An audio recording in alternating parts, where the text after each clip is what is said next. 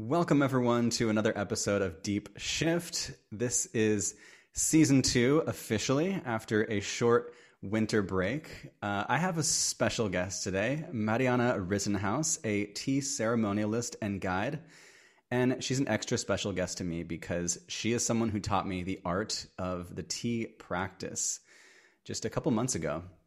Uh, and it opened my mind to what tea is, um, kind of what the, the meditative aspects of it are, and how to deepen one's own spiritual practice through tea. We've got so much to talk about. She's also fresh off a plane from Egypt, which is cool. Mariana, welcome to Deep Shift. Thank you. It's so nice to be here. It's so nice to see you again. Likewise, likewise. So I want to I want to dive into it. Uh, first, uh, I want to ask about Egypt. So you just got back from Egypt.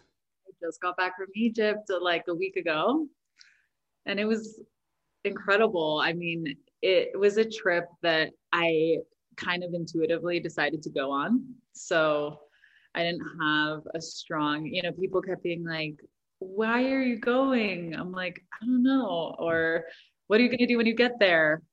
I guess I'll see when I get an itinerary when I get there. So wow. it's just really, yeah, it was just really an intuitive hit and it was amazing. I think I'll be integrating it for a long time. Um, and it was also a really cool time to go. We did a lot of ritual. We were in a lot of the temples, and um, no one else was there. And yeah. yeah, I was at, my first instinct when I heard about the trip was like, I don't want to wear a mask on a trip. It's like don't want to live that life. And we were just in our little COVID pod, and we got to live normally for two weeks, which was really sweet. Wow. So is Egypt like locked down at all? Do they wear masks in public? Um, some people do and some people don't. Um, but we weren't really in cities that much. We were like, um, you know, going on a boat down the Nile. So it was just our group on the boat. And then you'd go to temples and like no one else would be there. They'd organize private tours and stuff. So, and it would, there's just like a lot of space between people too. So we were socially distanced a lot. And then when we'd go into towns and stuff, we would wear a mask. Um, but again, like for the most part, we just weren't around that many people. And a lot of these temples are kind of in more rural areas. There, it's not like there's cities built around them. So, um, yeah, it was it was a nice a nice break. And I will say it was harder getting into Egypt than it was getting back into the United States when it comes to COVID. So. Oh, they're pretty strict, yeah you have to like show a test like everywhere you have to show a test and hmm. in the us i had to show a test everywhere until i got into the us and no one asks me asked me for a test result like one year that's interesting yeah right now it's like it, it seems like things are starting to open up a bit now but it's still not like there aren't a lot of people traveling there aren't a lot of people kind of going out there uh, so did you have tea while you were in egypt uh, yeah. you know, my whole setup everywhere. I had tea on the Nile. I had like on a wow. boat on the Nile. I had tea like in all of these really. You had special tea on a boat in the Nile. Yep, yep. That sounds incredible. And the best part was though that my last day I actually got to serve tea in front of the pyramids. So no that was epic. I don't know if you saw the picture. There's some there's a video of it on my Instagram, but wow. Yeah, it's pretty epic. And I, honestly, I actually extended my trip because we oh, it was such a thing when we we had a connection through Houston to get to Egypt, me and my girlfriend Gati and we literally landed in Houston like 40 minutes before they shut down the airport for that huge storm. Oh, wow. Yeah. And it was like, oh my God, how are we getting to Egypt? So we ended up getting the last rental car in Houston and driving to Atlanta through that storm. It took me four days to get to Egypt. Like, oh my gosh. I've never been so tired. It was it was just such we went through all these towns the snow was like or the sleet and black ice was insane. We had to get new covid tests. We had like it was this whole thing to get there. Wow. um and so because of that i extended my trip one day. I was like you know what? I'll stay an extra day since we're arriving four days late. And if i hadn't i wouldn't have gotten that opportunity to serve mm. tea there. So everything. I love how it works out like that all works out. Yeah. Yeah. Yes, it does. Wow. So that that pull to Egypt was calling you. You were like, I'm getting there. It like yeah, Egypt made me work for it. yeah. And it's crazy because we didn't really know what we were doing. You know, we were just like, all we knew is we need to get out of Houston. We just knew we are oh. like, we need to get out of Texas. Whatever is happening here, They're like, when they when they shut down the airport to us from Colorado, it's like raining outside. We're like, what's the problem? Oh, you think oh, we wow. can get there? You know, and so it wasn't until maybe a week and a half into Egypt or a week and a half later, my friend on the trip was watching the news. She was watching hmm. something, and I'm like, "Oh, what are you watching?" She's like, "Oh, it's just like the community rallying after in Houston after these storms and stuff." And I was just like, "That's still going on," yeah. and it really hit me like what we actually did until seeing what an impact there was from that storm. Oh yeah, you guys were like chasing the largest storm in Texas history. And it was crazy too. It's like all the power went out. Like that was a major thing. Yeah, totally. And we were we like drove through the night as far as we could and then the roads were closed and then we got a hotel for like 3 hours and slept for a hot second and got back in and like oh the the door like the whole car just was like it was like encapsulated in ice. You know, we'd like really have to pull all of our weight to open the doors. It was just like ridiculous. Wow. We're like, we're getting to Egypt. yeah. How long was the plane ride to Egypt? Mm, we did Atlanta to Paris, which I think was like eight hours or nine hours. And then it's another five to Cairo. Okay. okay. It's a good amount. It's like, you know, and then the three, the two and a half to Houston, and then the, you know, yeah, day and a half driving. I'm just imagining like in that movie Twister where they're like running away, like ch- like driving away from the storm, and it's like coming towards them. It was kind of like that. We were like, we need to beat the storm, like, and it was coming. we were kind of like that. We're like, we need to get out of here, and it and it felt like even when we stopped that first night, it like when we woke up in the morning, I was like, maybe we should have kept driving, you know, and it, and then finally we got out of it. But there were definitely points where we're like do you think we're past it? Do you think we beat it? it's like, yeah. Wow. Yeah, that's that's incredible. It's just fascinating all the energies that line up. But I'm glad you made it to Egypt. Me too. I'm glad you got to have tea in front of the pyramids or serve tea in front of the pyramids. Just epic. Dream that I didn't know I had. It's like one of those things where you're like, "Oh, the universe is greater than I can imagine it" because I didn't mm-hmm. even think about like that it just would never have crossed my mind that that was possible. Yeah. You know? And so I great. still don't even know how it is possible. Just how, how that just unfolded like that. That's remarkable. Yeah. So, well, the first thing you have to do is bring your tea gear everywhere. So, sorry about that. Little FaceTime call. Um, hmm. okay. It's it's not the first time in this podcast that there's been. I don't know why, because I put my phone on do not disturb, and it's like one of those things that I'm a bit of a technology grandma. Like my phone font is really large. I'm like not on many apps, and I'm like, how come everything like you know, like people have the watches these days and stuff. And I'm just like, why is everything ringing? And how do you ever turn it off? like, I'm just like, you're not supposed to be able to call me right now. right? Yeah. I feel like if do not disturb when the phone is on, it should also translate it over to the computer. It does. That's why I'm like, great. Technology has outsmarted me again. And I'm going to have to learn how to do that. so, so um, what are you drinking right now?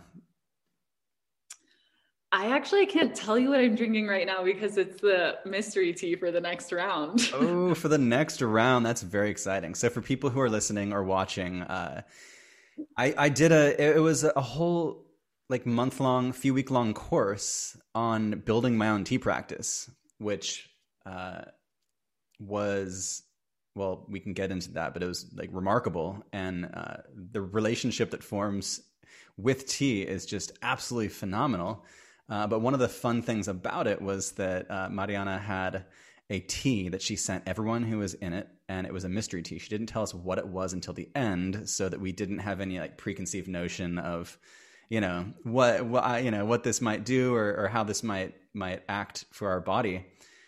And i have to say that it was it right it's it's my favorite tea ever. Like it's the most fascinating flavors. It's just phenomenal uh, and after the after it ended, everyone bought it all, so it's like not even available anymore. but it is on back order, so I did back order. Power of the consumer of start your own tea practice, like every, like things were getting sold out everywhere, and I really should have told them before. Like I didn't really think about it until like a few days before the course ended. I like texted Living Tea. I'm like, hey, by the way, a lot of people are going to be buying that tea in a couple days. Yeah. And and they yeah, did. I didn't think about it. yeah. You gave us a whole list of like all these different things. Like, here's a buying guide of different teas to get. Because I had no idea that tea, like, I had thought that I was kind of a tea connoisseur because I bought loose leaf tea from Amazon. My tea's not in a tea bag, you know?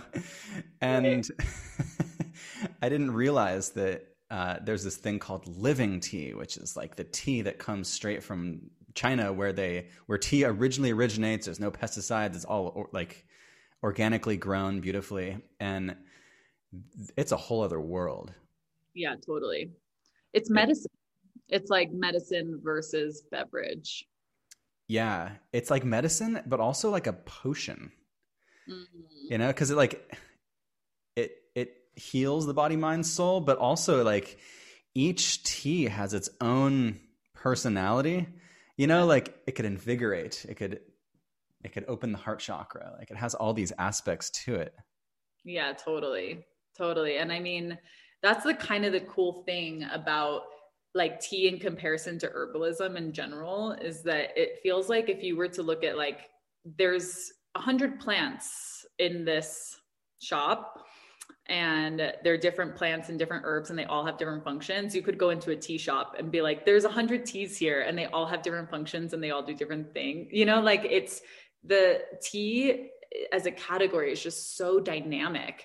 And i think part of that is because um, tea really really works in collaboration with humans. Mm-hmm. and so through the different places that tea is grown through the different ways that we brew tea. So how the ceramics that have been created they they've been created alongside tea and tea processing so that you can brew better tea based on the vessels right? So there's so much history there. And then also the tea processing. It's that human effort that also in addition to the natural elements also changes the qualities and brings out certain qualities of tea right? And you just don't have that with like mint. It's like mint is mint is mint, and there's yeah. different mint, but it doesn't have that human connection in it. And so tea has like thousands of years of history with humans that has created this like just beautiful um, kaleidoscope of tea. Yeah, which is like all, all tea, like uh, like technically what is tea? Because like a you know, a lavender herbal thing is like an infusion. It's not a tea, but like exactly. technically a tea is, it's all a single plant, right? Yeah. I mean, yeah, it's all, it's all Camellia sinensis, um, technically. And then there's, there are some offshoots of that, but most, for the most part, it's Camellia sinensis sinensis, the plant. And these plants can, can live like hundreds of years. Well, um, these plants so here's the thing when you get regular tea so like commercial tea this is what's in your tea bag probably your loose leaf on amazon um, it's going to be you know there are these clear cut natural habitats where then tea bushes are planted and these little bushes they're grown with so many pesticides so many herbicides like please don't drink non-organic tea mm. it, it's just like not good for you. Um, and because it's like the, one of the most the, the ones that are non-organic are like they have some of the most pesticides of all. Well what happens is that so here if you have like a monsanto or whatever right and they create some pesticide or herbicide and then they find out 10 years later it causes all of these diseases and really harms humans when they when the FDA like says that you can't use it anymore they're not required to destroy it So they're just not allowed to sell it in the United States. And so then, but they can sell it all to other countries. Oh. So then it gets sold into China and then it gets the, banned. The pesticides get sold. Yeah. So then there, it's used over there. And then it gets banned from the food production in China. But tea is technically not covered in food mm. production in China. So then it stays in the tea trade. So these are the pesticides that have been the reason it's like the worst of the worst. It's because it's like the ones that we out that all that have oh, been wow.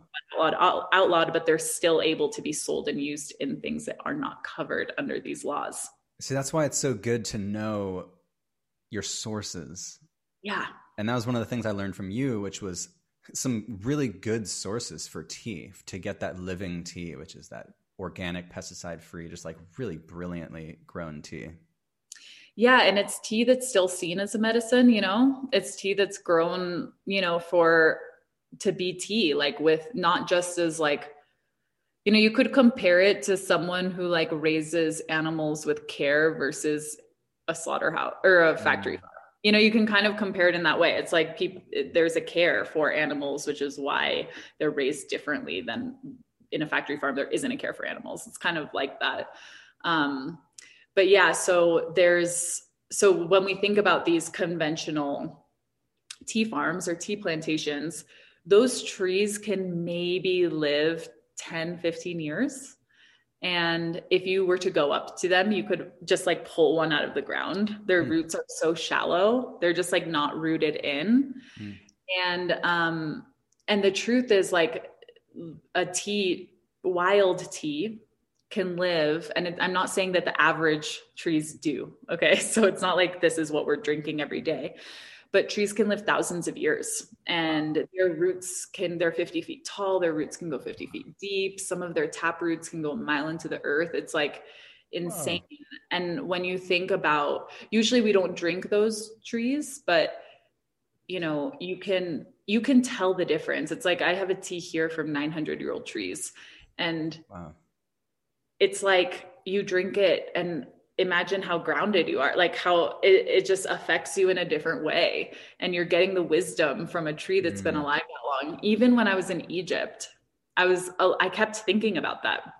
I kept being like there's a tea tree alive right now that's 3500 years old and it's older than this temple. You know i kept like i gauge things like that. Or you know i'll think like you know when we talk about like oh 500 bc and it's like there there are trees alive right now that were alive then see this is just remarkable i mean the the depth of like tea just from the plants themselves to the medicinal qualities of them Mm-hmm. Um, I know. So you grew up in Hong Kong, so you kind of grew up around tea and and tea ceremonies, and for a while you were living in London, where it's a whole different kind of tea ceremony. I didn't live in London, um, but Hong Kong was a British colony, so it was both. It was like I was ah, living. Yeah, that's where it came from. Like I was living in a culture that had both, that had like the original tea culture and then the colonial tea culture. Um, but the thing, yeah, but it was interesting because to me, it felt like the ritual was more alive in the British tea culture. Why is that? Because tea's become very commercialized. In in Hong Kong. In the world. Yeah. It, it, you know it. It it, it just it felt like there is so much stuff, and it felt like like tea can be a little bit pretentious too. It just felt like where's it didn't feel like there wasn't much ceremony actually. There wasn't much ritual. Um but there was a love for tea and I could feel that. I'm like this has to be important. And I think in British tea culture it's so ritual. It's just like in the afternoon we drink tea and we connect and mm. we're not and it's outside of a shop right? So we're not buying things as well. It's just like the tea house is also the tea shop usually. You know, it's just it felt like I couldn't I just couldn't grab anything that felt like it touched my heart even though I could feel it was there. So I was like always looking for tea. I'm like, what is it? Where is it? And I mm. just like couldn't find it outside of British tea. And plus British tea has delicious scones and jam cream and little sandwiches. So that made me happy too. Which is a big plus. Yeah, huge plus. Scones, yeah. I love that's another aspect of tea, this ritualistic aspect of it, that the ritual of tea. Uh, whether it's whether it's a ritual that one does kind of in a meditative practice, which is what I learned through uh, how you taught the, mm-hmm. the tea practice, uh, to a ritual that's done with people, where it's more of like a conversation based, like okay, let's take a moment where this is almost an excuse just to hang out and talk and, and go deep. Yeah, totally. I was actually in Egypt with this couple, and they met. Um, at a tea house and they were talking they were telling me a little bit about how they got into tea and that was one of the things they said. They were like we don't drink and we didn't like what do you do in this society to connect when you don't drink? And for them it was go to a tea house and that's actually how they met. Um so huh. yeah like similar it can be similar to what we do these days with like a bar you know? yeah. Which is yeah a, a, nice alternative because like I don't drink, um, but there isn't much like to do at in the evenings if you don't drink.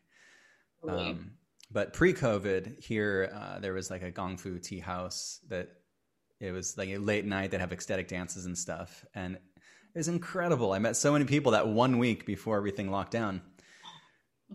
But yeah, I, I feel like I feel like the future because there there is there is kind of a movement away from alcohol. Like, you know, mm-hmm. plenty of people drink and they will always drink, but there's also some people who just prefer not to. And yeah. um, I think tea and tonics and that kind of thing is is I, I think it's going to gain a lot of popularity and become more of like a nightlife thing where people hang out and just sip the tea. Totally, totally, and I love that. I love that there's also different ways to brew tea in the sense. So the tea that I teach is you know meditative. So we drink tea in silence. And that is actually it you know the medicine of tea is to connect right? So regardless of if you're drinking tea in an intentional way there's always that feeling of like oh i'm sad or oh i'm seeing my grandma or oh whatever put the kettle on put the kettle on. That's what we do right? So the medicine of tea has been mm. working for a long time but in a more intentional way. So in i've had people come to tea ceremony where they say I don't really like to talk that much, but it doesn't mean I don't want to be in connection with people. And this is the first time I've had a space where I can truly be myself mm. because I'm in connection and there's no yeah, like there's no person looking at me being like, why aren't you talking? You know? And so I really appreciate that. But then there's Gong Fu tea, which is more casual and this is and so this is actually what i grew up with right gong fu tea more casual and so of course i'm looking for this meditation in myself. This is what i'm like where is that? Um, and i love having both. Um, but gong fu tea allows you to you know connect and chat and just be in the tea and be around people that you love. And we there's a saying like drink tea and talk about the Tao. And that's what happens in a you know in a gongfu tea house. Even if you're chatting it's like what's going to come up is going to be of substance because you're drinking tea and it is bringing out these qualities in you of like talking about Tao and what's real and and you don't get that with something like alcohol it's like drink alcohol and talk about unimportant things. I don't know, you know. Like, yeah, with it's like Eckhart Tolle was talking about alcohol, and he said like there there's a very brief moment of enlightenment that happens with alcohol, very like very brief, and then all of a sudden it just goes straight down to unconsciousness. Yeah, totally. And sometimes we want to like let loose, yeah. you know. Sometimes it's like that, but we're probably not finding connection, or we're finding like uh, an empty connection um, yeah. I, yeah. I've told I've told my friends after after I took your course that um, you know I learned I learned some some tea practices, and so they've literally been reaching out to me like, "Hey, can we have some tea?" and I was like, "Yeah." And so they'd come over, and it's just so pleasant, like for you know thirty minutes to an hour, just sitting and drinking and chatting. Totally. And totally. It, it's it's like good deep conversations. Mm-hmm. Yeah, and you really get to know people you really get to know people and and it opens your heart so you know you don't take things so seriously or personally it's just so sweet it's so sweet mm. Yeah it truly is it truly is yeah um it's nice to hear you're serving tea I love I, that. Yes, I am. And I am very excitedly awaiting a uh, shipment from Living Tea, which is one of the livingtea.net, which is one of the companies you recommended. Yeah. Um, I just ordered like a, a like I ordered the, the, spectrum, you know, red, black, white, green, the whole spectrum. Just try them all. Um, so I'm very excited about that. People get into tea in different ways. There's people that are like, I want to try all of it, and then I'm more in the opposite camp where it's like, I'm such a monogamist. I'm like, what's the point in drinking that tea if I can only have a few times, like few ceremonies with it? Like, I want to be able to buy like kilograms of the tea and love it forever. That's great. I love that. Yeah, yeah, I, I I get around when it comes to tea. Right now, I'm drinking uh, an oolong. It's called We Wu Yi Rock Oolong. My friend gave this to me. Beautiful. It's, um, it's it's from a place in Portland called Fly Awake. Oh, cool. Um, which has a really cool logo for people who are a little logo, and it has a slogan that says "Experience significant shift." Which does it say um, wizard on that? Did I it's read? It's called it's called Wizard's Eyebrow. That's like the name. They, I'm not sure what that means. Maybe it's like mm. physical, like when you're when the when the wizard's stumped or the when the wizard's questioning you. Yeah, questioning and like possibly casting a spell. Uh, I like that they put concentration, willpower, focus. It's like this. It's it's fun. It's it's like it has its own little little vibe of yeah. you know like little like a potion quality. Yeah, that's um, nice. Yeah, but uh, and, and this tastes absolutely incredible. I know Cliff tea tastes really good. Oolongs taste really good. Yeah, nice way to get into tea. Yeah, oolongs do. There's a fascinating, fascinating taste to them. Yeah. Uh, so I'm curious. Uh, a lot of people who are who are listening to this are into meditation. A lot of people are are kind of deepening their spiritual practice, and mm-hmm. uh, for me, it really helped. It helped with that. I realized that drinking tea was almost like an active meditation. Mm-hmm. And I'm curious, like, what got you into tea, into this more ritual aspect, more ceremonial aspect of tea? Mm.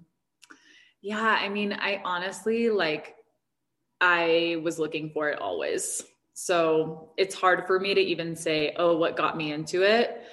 But it's it's one of those things that when I found it, I knew it. I didn't know what I was looking for. I guess I'm one of those annoying people that's like, I'll know when I see it. but I tried really hard to get into tea in more of a just by drinking, by asking for tea gifts and by drinking stuff. And I just like wouldn't actually drink it. And even back then, I guess I didn't even understand the plant tea. You know, I was still, if I think back to some of the teas that people had gifted me, they weren't even the plant tea. And I heard, I was listening to a podcast where the um, people were running a retreat and they were kind of describing the retreat and they were chatting all about this tea ceremony that was happening that they did tea ceremony every day and this person ended up like that was serving and they were they described it a lot and i and i was just thinking i think this is what i've been looking for this hmm. sounds like what i've been looking for what they were describing because again it's the stillness like this practice how we do it is so still compared to some of what you can have in like the chaos of a fun tea shop, right? And you know what I'll say for me personally is the tea shop is great, but it's not going to change my life. Mm. And this tea practice is what's going to change my life. Okay? So um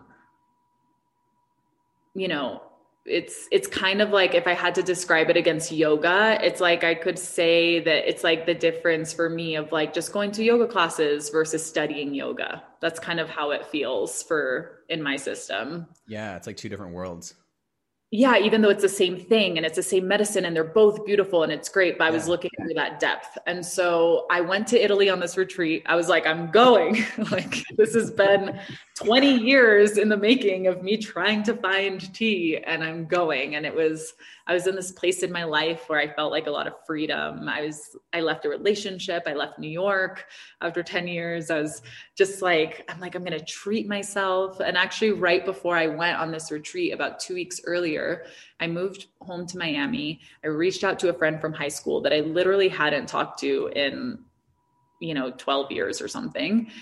And he's like, Oh my gosh, I'd love to see you. My wife and I are going to a tea tasting tonight. Do you want to come? Hmm. And I'm like, What? That's so random. it's like once it sets in motion, everything starts happening. Oh, yeah. And so I went to this tea tasting and and it was a tea shop, but it was a private tasting with for just the three of us. And I got to start to reconnect, you know, I got to start to under to kind of reconnect with that childhood part of me that had been looking for tea. And they kind of talked about tea meditation and I was like I'm going on this retreat and there's going to be tea ceremony. It was just really this intentional thing and I went to Italy went to the first tea ceremony. I was so excited.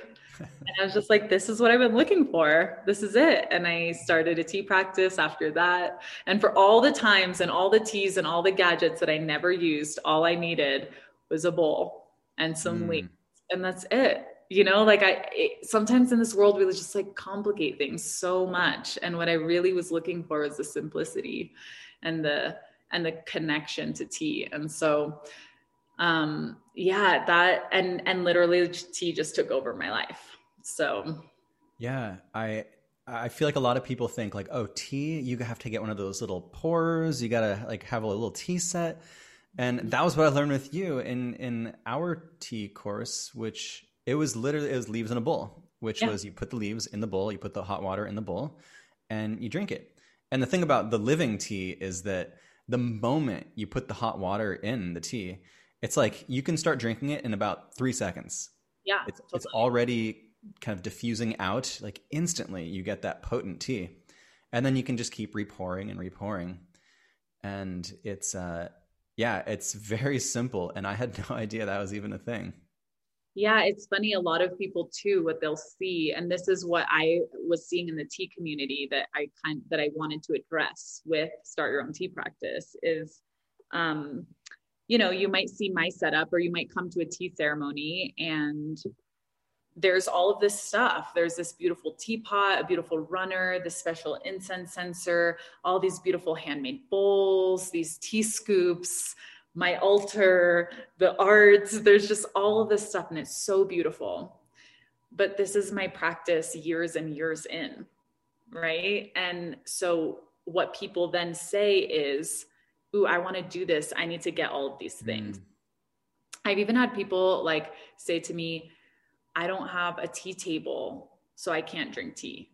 You know, and it's and that that right there breaks my heart because you're you know people aren't really taking pictures and sharing this beautiful thing of their personal practice if they just have a bowl and they're sitting in the corner of their apartment or something. But that's what it was like for me for a long time.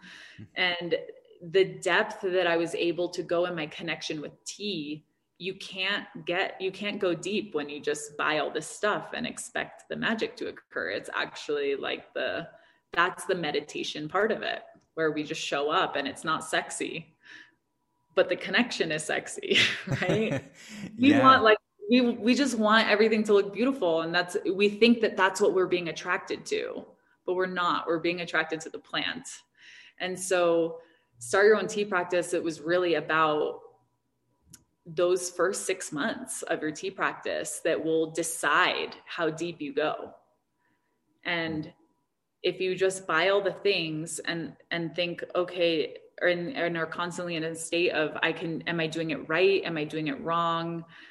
You you're missing the main part which is to just show up and drink tea as simply as you can. And like you're right now you've been talking so much about the leaves and the living tea but a lot of people when they do the opposite they talk about the wares. They're not even talking mm-hmm. about the tea yet because that wasn't that's hasn't been their experience. So if you can like take all of the rest of it out it's like you have the rest of your life to buy tea stuff which is again like why in the course on the last day it's like here let's go shopping. But before then it's like just three weeks. Can we go three weeks without shopping? Yeah which is, is a very exciting moment that the tea shopping moment. Oh my gosh people are buying it in the course. Like I'm getting notifications of their shopping afterwards because you guys because I see the discount code stuff. Oh, that's So I like get off the the class and my inbox is just like full of people who have already shopped. Oh yeah, and they buy it all, so that when the rest of us go, there's nothing left. It was like, hey, I really recommend this green tea, sold out. I really recommend this white tea, sold out. I was like, okay. Oh my God, that's really but it it truly it truly is uh, like a relationship, and it is simple. But I think also your guidance, and I, I always tell people, and I think I mentioned this in the course, that you really embody tea when you speak, how you speak, uh, how you speak of tea. You just embody the energy of sitting down with a cup of tea and enjoying it. And with that, it was that first cup of tea. I was just, I was kind of blown away by how well it works. So we would do it. We did it in the morning. Uh, I would wake up at like seven or so. Um, I think it was like eight Mountain Time that that it it started. And you know, you wake up kind of tired. You go down. You you grab your your your stuff. You get it all together, the hot water and your tea, and uh, and then you have this playlist, this the Great Tea playlist, which is like twelve hours of tea songs, super chill and and awesome. So like the mood is already set, and then you're sipping tea all in silence. We're all just doing it together. It's our own practice, and kind of like if you feel tired from the night and maybe your mind is wandering, after two or three sips, Hmm. you are so present. I felt such this presence. And then your body starts to feel warm from the tea. And then your mind starts to get activated from the different properties of the tea. And it's it's a full sensory experience. And also the taste of it was a big thing for me. That tea tastes really good. It tastes really, really good. What it is, because I might use it again. Oh yeah, I won't I won't divulge what it is, but it's phenomenal. I have never tasted tea like it. I know. I'd been wanting to use that one for a long time and I didn't. And then literally when I was choosing the tea is actually between this one that we're doing the next time and and the and the one we did. And I was like set it I set up my tea table with all of the stuff to do a little experiment and see which one wanted to come through. And Gracie, who's you know, my cat that's always here, not the one who's just here, a different one. She's like the shaman cat. She just got on my lap and like put her paw in between all this stuff and like touched that tea and left. And I'd never seen anything like it. I was like, oh my God, that's the tea. That's great. I'll do anything she tells me to do. She's Yeah. a Well, you have to trust the shaman cats. Totally, totally. And so she just like, I've literally never seen her do anything like that. And she just like touched it and left. Hmm. And I was like, a part of me was kind of like, I was going to do that, but okay. Just that confirmation from the the tea shaman cat. totally. I'm glad that she chose that because yeah, it was it's remarkable. And um and it's a simple tea that's the thing too is like we can go so deep in tea i think that's another place that people skip up because tea can almost be like fine wine it's like you're like this one's been aged 40 years and is this and is that and has all these properties and then with and then we forget that actually just a simple wild tea is just as profound in its own way. And so we like to start with certain teas and get to the other ones because once we really know tea, then we can start to get to more intense teas. You know, they have more intense flavors, more intense chi, more intense experiences. And and they're also rarer. So it's like I'm not going to be serving my most rare tea to someone who can't appreciate it because they've never had tea before. And I've done it. And they spit it out because the taste hmm. wasn't good. And it broke my heart. I was like, there's not much of that left in the world. You know, if Yeah. a tea's been aged 40 years, once we we as Wow. humans drink it all, you can't get it again. It's done. The the leaves were picked 40 years ago. Hmm. So there's like this impermanence in it. And so that's the other thing is like the teas that people are starting with in this course are what are it's like it's just tea. And even in that, even in the simple wild mountain tea that doesn't that I can't put all of these titles on it. It impacts you so much. oh yeah. It truly And- does. And I Yeah. I love how how you spoke about tea. This was um, in in one of the, one of the early calls. You were you were talking about how tea kind of speaks to you, mm-hmm. and it's really awesome because as you're sipping the tea, you are in meditation with it. You know, mm-hmm. you could even have your eyes closed while you're sipping it, and your thoughts go places. It's like the tea will guide your thoughts to different different areas and aspects, and you can learn from from tea, which yeah, you learn so much. yeah, which is one of the things I loved about it because sometimes meditation it's kind of boring just sitting there, uh, but to have a tea, you know, the tea it tastes good, it smells good, it's warm, it it does have kind of cognitive properties to it. So it's like I would describe it as a really fun meditation. Yeah, I like to say like tea is very pleasurable.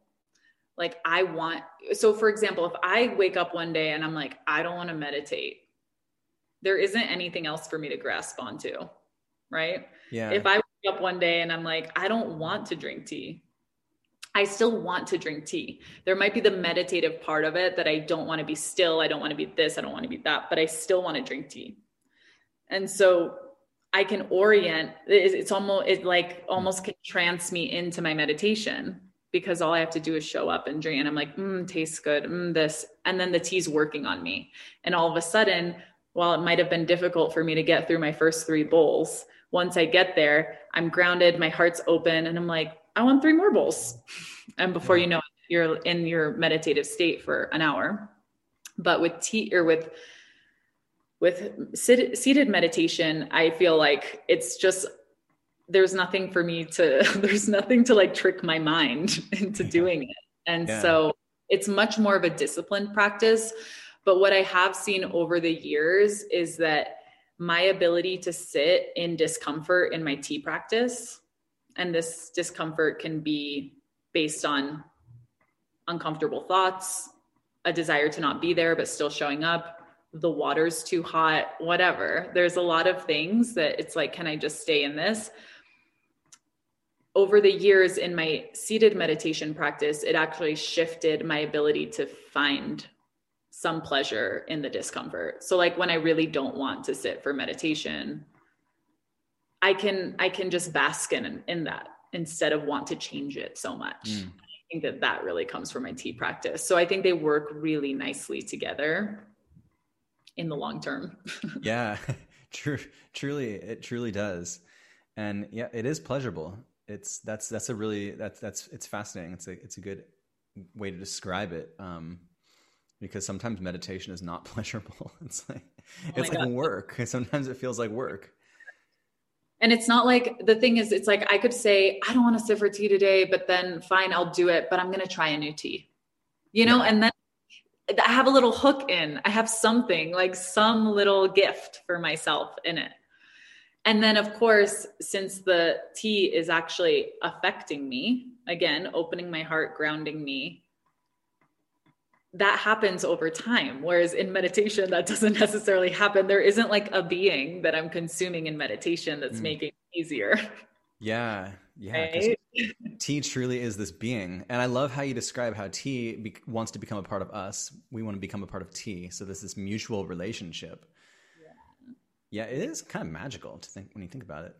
And I mean, that's why we all drink tea. Like this in the enrollment of the course that you were in, it became very clear to me the power of tea and how much, you know, sometimes in a spiritual community, we like to, you know, identify and say things and take credit for things. Uh, you know, you're a tea person, you're not. And what I realized is everyone's a tea person. Tea is the most drunk beverage in the world. She's good at getting people to drink her. She wants people to drink her, right? This isn't yeah, something she's done a good job she's everywhere. You know the idea that i am through my work making anyone a tea person is ridiculous right? And i used to think about it and i think in the tea community sometimes we think about it like that. Hmm. who are you to introduce someone to tea? I'm not introducing anyone to tea. I'm just shifting their perspective so that they can see oh i can go deeper in relationship with this plant you know but that's it it's just remembering oh, this plant is nature, this plant is medicine, this plant is a being, and I want to relate to it. And I also am nature and a being. And, you know, like it's as simple as that. But Tea, she's, she's a badass. Yeah, she is you know? a badass. She made her way across this entire globe. Yeah. Wow. The most drank beverage on this planet. It's kind of remarkable. Yeah. Think about like, what are the things you remember about, you know, American history? The Boston Tea Party, like that was the biggest threat hmm. they could do like that was an act of terrorism was to throw their tea in the harbor wow like, when you really think about that to think that it was an accident is to me silly it's like tea she we were losing our heart in this world and Tea to me like volunteered. She's like I want to be a medicine for this world. And so it's just like the shift the that perspective shift. She her desire to be human is mirrored in the fact that almost all humans drink her. Wow. Yeah. That's deep. That's deep. Yeah. And i feel like she told me that very clearly the last round. I kept being like i have to find people and like convince them of something and she's just mm. like girl you just have to show up people already know who I am. right. Like, oh, that's true. Yeah, everyone knows what tea is. Like, mm-hmm. yeah, everyone has that that concept of of tea. but it is kind of mind boggling, mind boggling how how it's made its way around the planet. Hmm. Yeah. One of the things I found really nice about tea uh, and the tea practice is, you know, in the morning I was a little tired, wake up, 7 a.m. and I'm drinking tea, and you know, by like cup two or so, I'm, I'm awake now and I'm feeling it and smelling it. Everything's really nice. And then by the end of the tea ceremony, I would end the tea ceremony and then go work out. I would go exercise. And I found that going from tea to exercise was a really good flow. Nice. There, and there's something. Go ahead. What about it? There's something about the energy that mm. it like it's it almost creates motion so like in the in, in the morning, little little motion, you know, I'm like still a little tired, still okay. sleepy. And sitting with the tea creates that pleasurable experience, that meditative experience. And mm.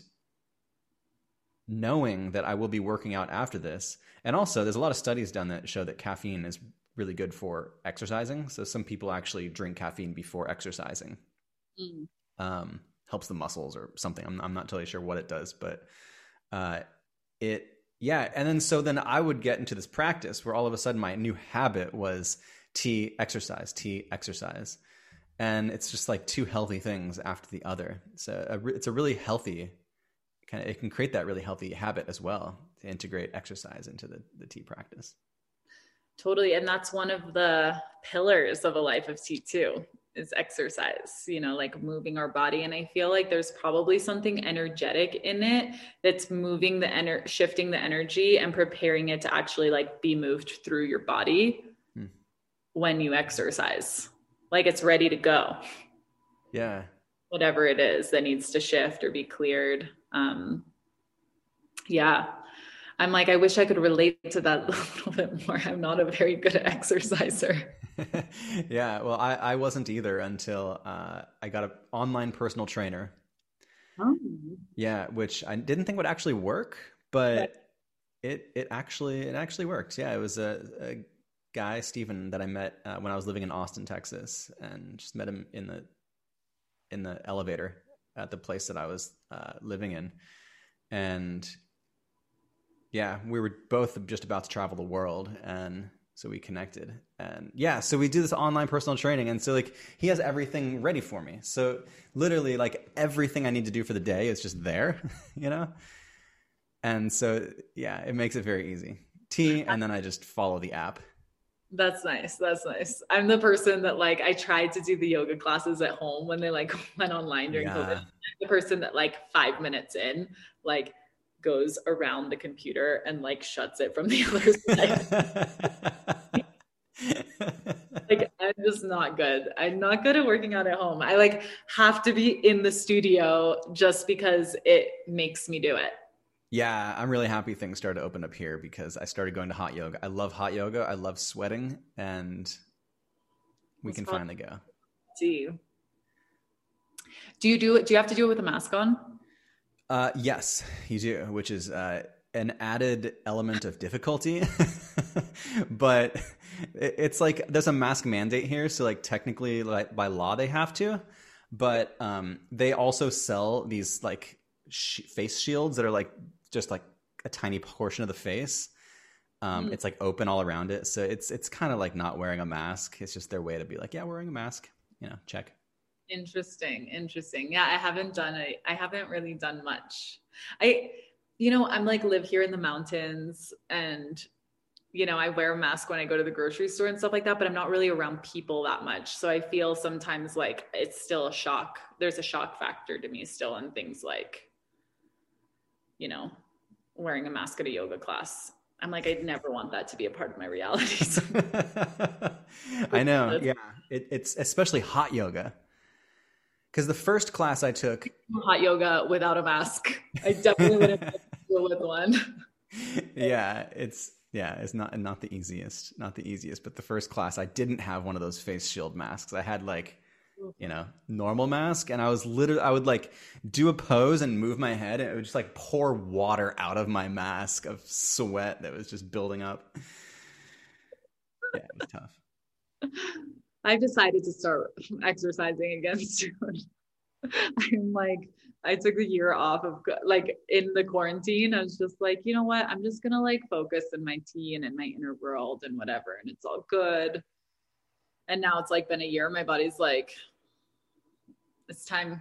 It's time. They started telling me it was time like in December.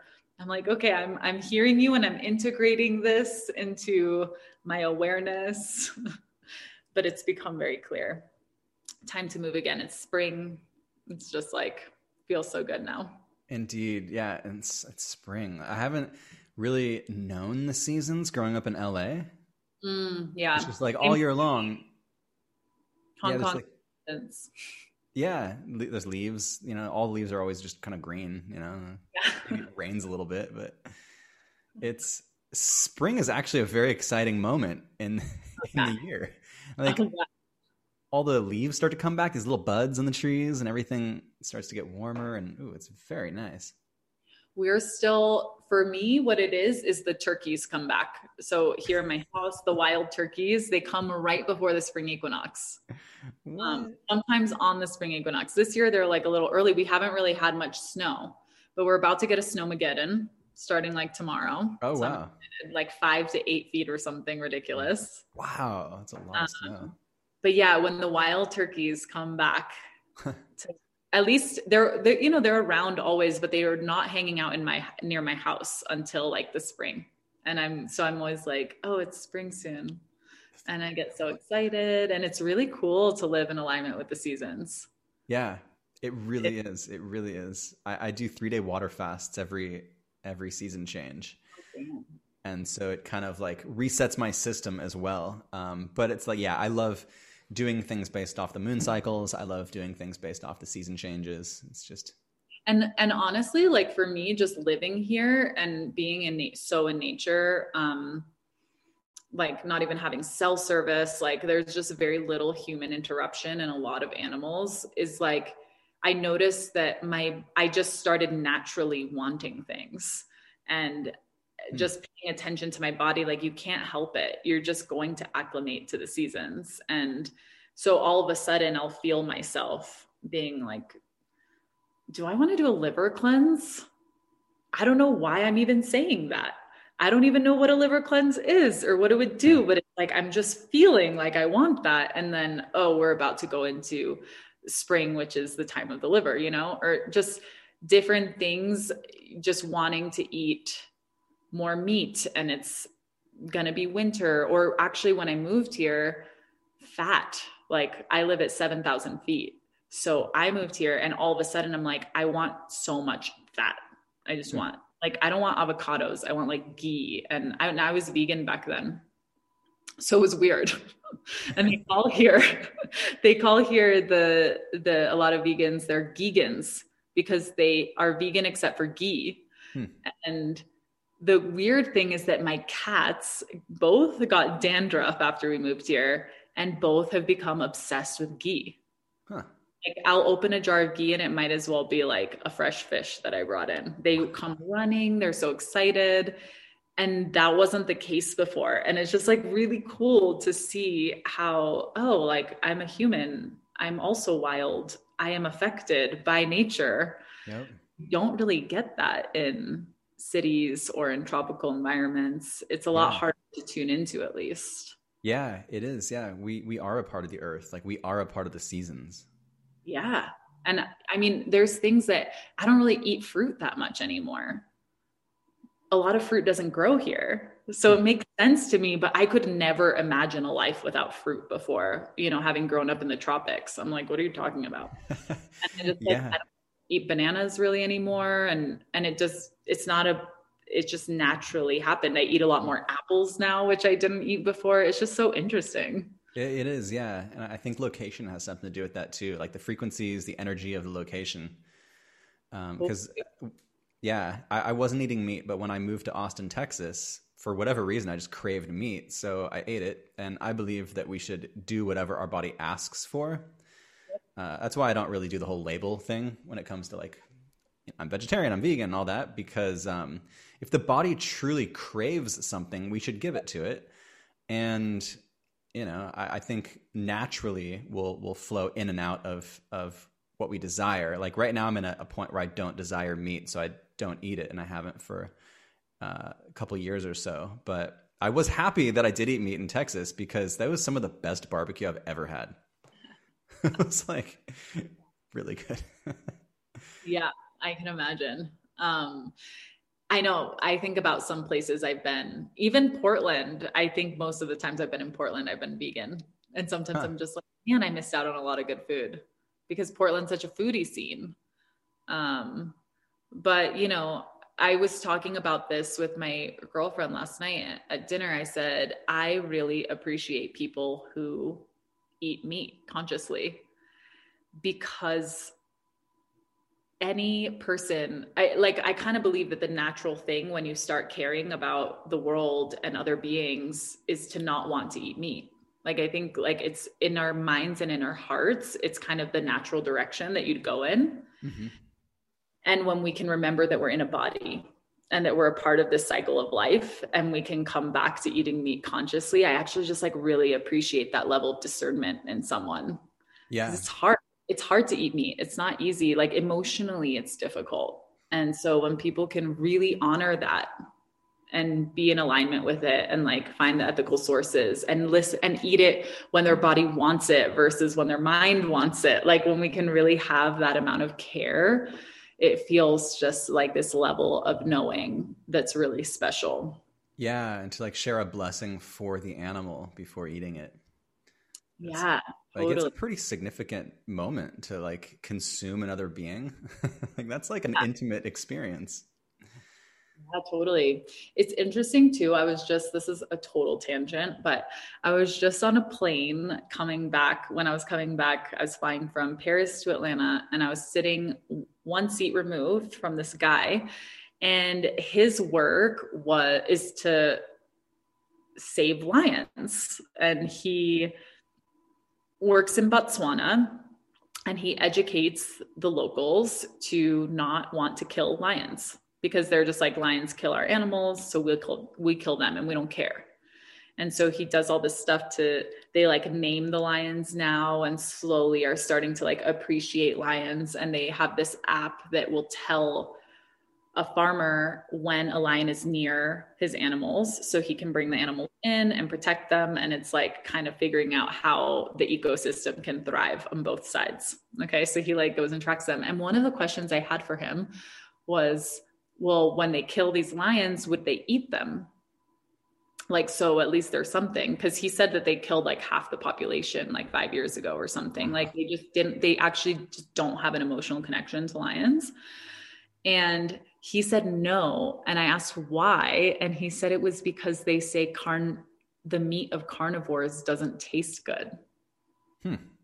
And I've never thought about it before.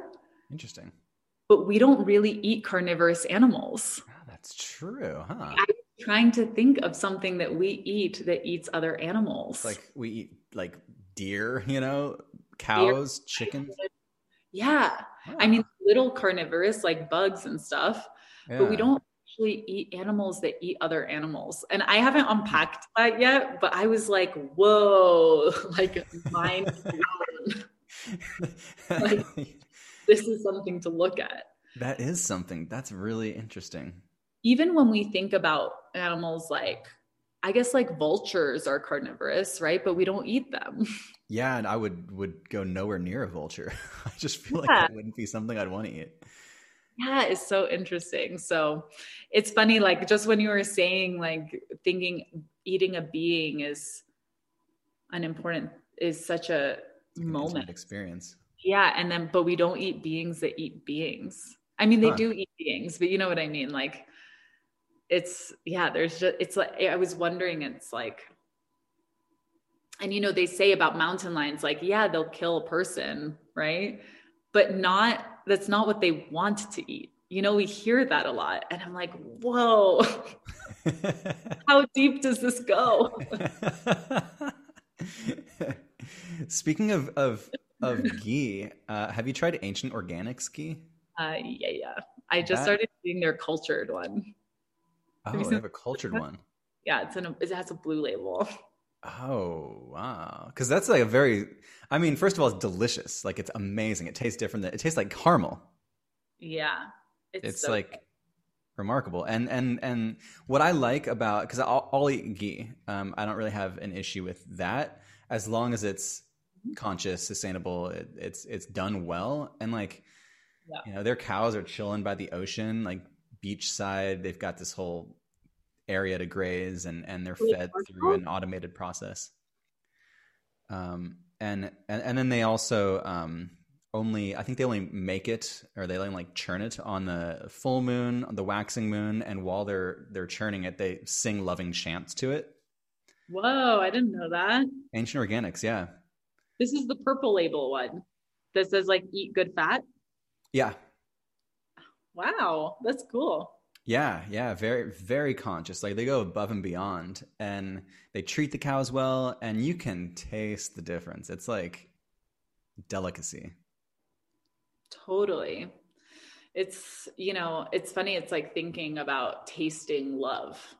Mm. You can you yeah. can taste love and it yeah. really has that ability it's like can we remember that our hearts have the ability to purify things right? So instead of you know let's say not everything not everyone lives like us so maybe i go somewhere and someone offers me a non-organic tea bag of stuff that i wouldn't drink normally. It's like can i purify it with my heart because i understand and i have awareness of what this is and also just like prayers to these plants or beings or whatever that have been not treated so well a little grief a little forgiveness a little love okay then i can accept it and i actually i really believe in the power of us to change the frequencies of some of the like not as pure parts of this world when we consume them i mean this yeah. is like beauty of prayer in general yeah. what we eat right and so when someone's doing that the whole time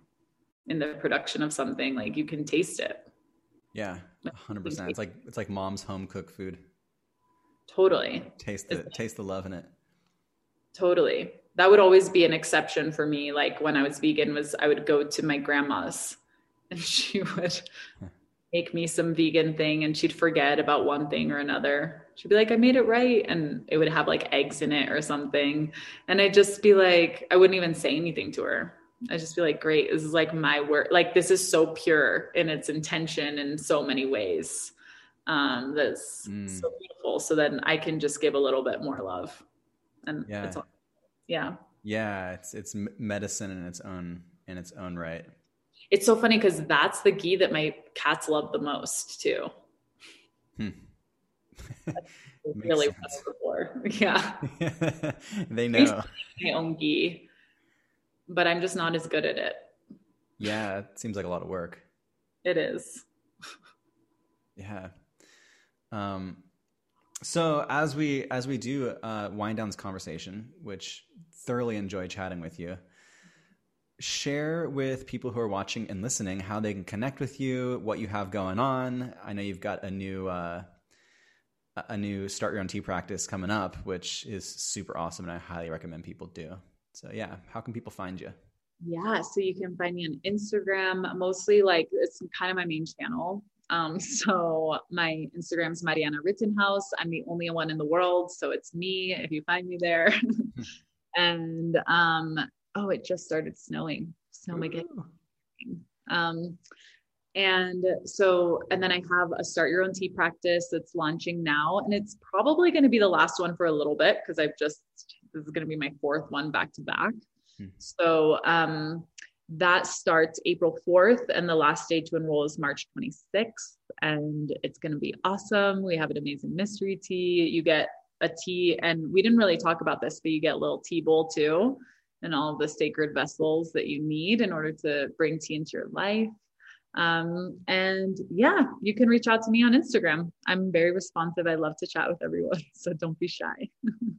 Awesome. And I will include links to your Instagram in the show notes so people can just tap that nice and easy. Um, and yeah, I got my little bowl. I got my bowl from from the practice and I love it. you get? What's that? Which bowl did you get? Um, I don't have it with me right here, but it was a really beautiful kind of grayish brownish with a it has this swirl in the center. Yes, we have some of those this time too. Yeah. I know it. Um, we have the cream swirl. It's like gray on the outside.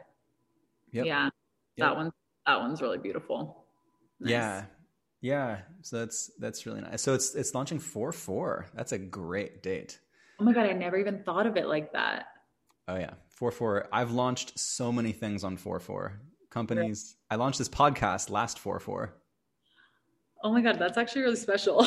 I'm gonna make a four four altar now somewhere. yeah. yes. yeah, double heart chakra. It's a good, yeah, very very good date. But that's that's incredible. Yeah, I I highly recommend people check that out. Check you out. Uh, I know you also do kind of tea sits, like public tea sits every now and then. I don't know if you're still doing that. People can join those. So um, I'll do. I also have okay. So I have a self study course called the Sensuality of Tea. So if you're like kind of thinking about tea. It's, it's, for people who have tea practices and don't have tea practices. And we go through the body and really get into like the beauty of mm. tea through our senses. And so you could check that out as well. I, you know, it's funny. Someone asked me the other day, they're like, sell me on the sensuality of tea over start your own tea practice. And I was just like, start your own tea practice is my pride and joy. like I wouldn't tell you to do anything before that. I love it so much. I, it's just like the most beautiful creation I've ever had. And I'm so passionate about it. And you can also do the other one. And then we have um, virtual tea sits, which you don't have to have a tea practice to do either. I will guide you through if you don't have something up front. And so those, again, you can find either on Instagram or, and you can find this through my Instagram. There's a Facebook group called For the Love of Tea, and we post everything there as well. And then the last thing I'll say is I have in my link in bio on Instagram a so you're feeling called to tea. And this is it's about a 20 minute little free class for me just about tea, about tea ceremony, and about how to just do a simple practice at home that doesn't have the ritual that I teach and start your own tea practice. But you know, a lot of people have actually, a lot of people who missed the last one have just been doing that little um, leaves in a mug practice. Hmm until this one. so, you know, it's a great way to just start connecting with tea now if you can't wait um, for the course. But right now it's open, so you don't have that problem. So, um, yeah, that's actually a really fun video as well. I really like it.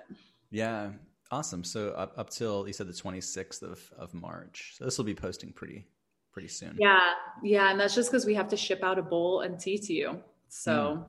Mm. Um, yeah. Ooh, that's so exciting. I can't wait for everyone to get their their tea and bowl. So it's while we did describe it as simple and it is very simple, just leaves in a bowl. Uh, what I also loved about it is that you I did get to learn about, you know, like setting setting the stage, the tea stage, like how to move my hands. It's like a really flowy, almost art form that does go into depth, and that's the kind of like ritualistic aspect of it. That's a lot of fun. as yeah, well. Totally. It's the it's full of energetic, like energetic movements, and there's so much energy in it and less stuff. You know, that's what we're trying to get away from. Less stuff, more spirit. And that's really like a big anchor in the course. Yeah, mm, beautiful. Yeah. Well, Mariana, thank you so much for being on this. This is such a pleasure. So nice to always chat with you. yes, likewise. And thank you guys for tuning in to this episode of Deep Shift. I will see you next time.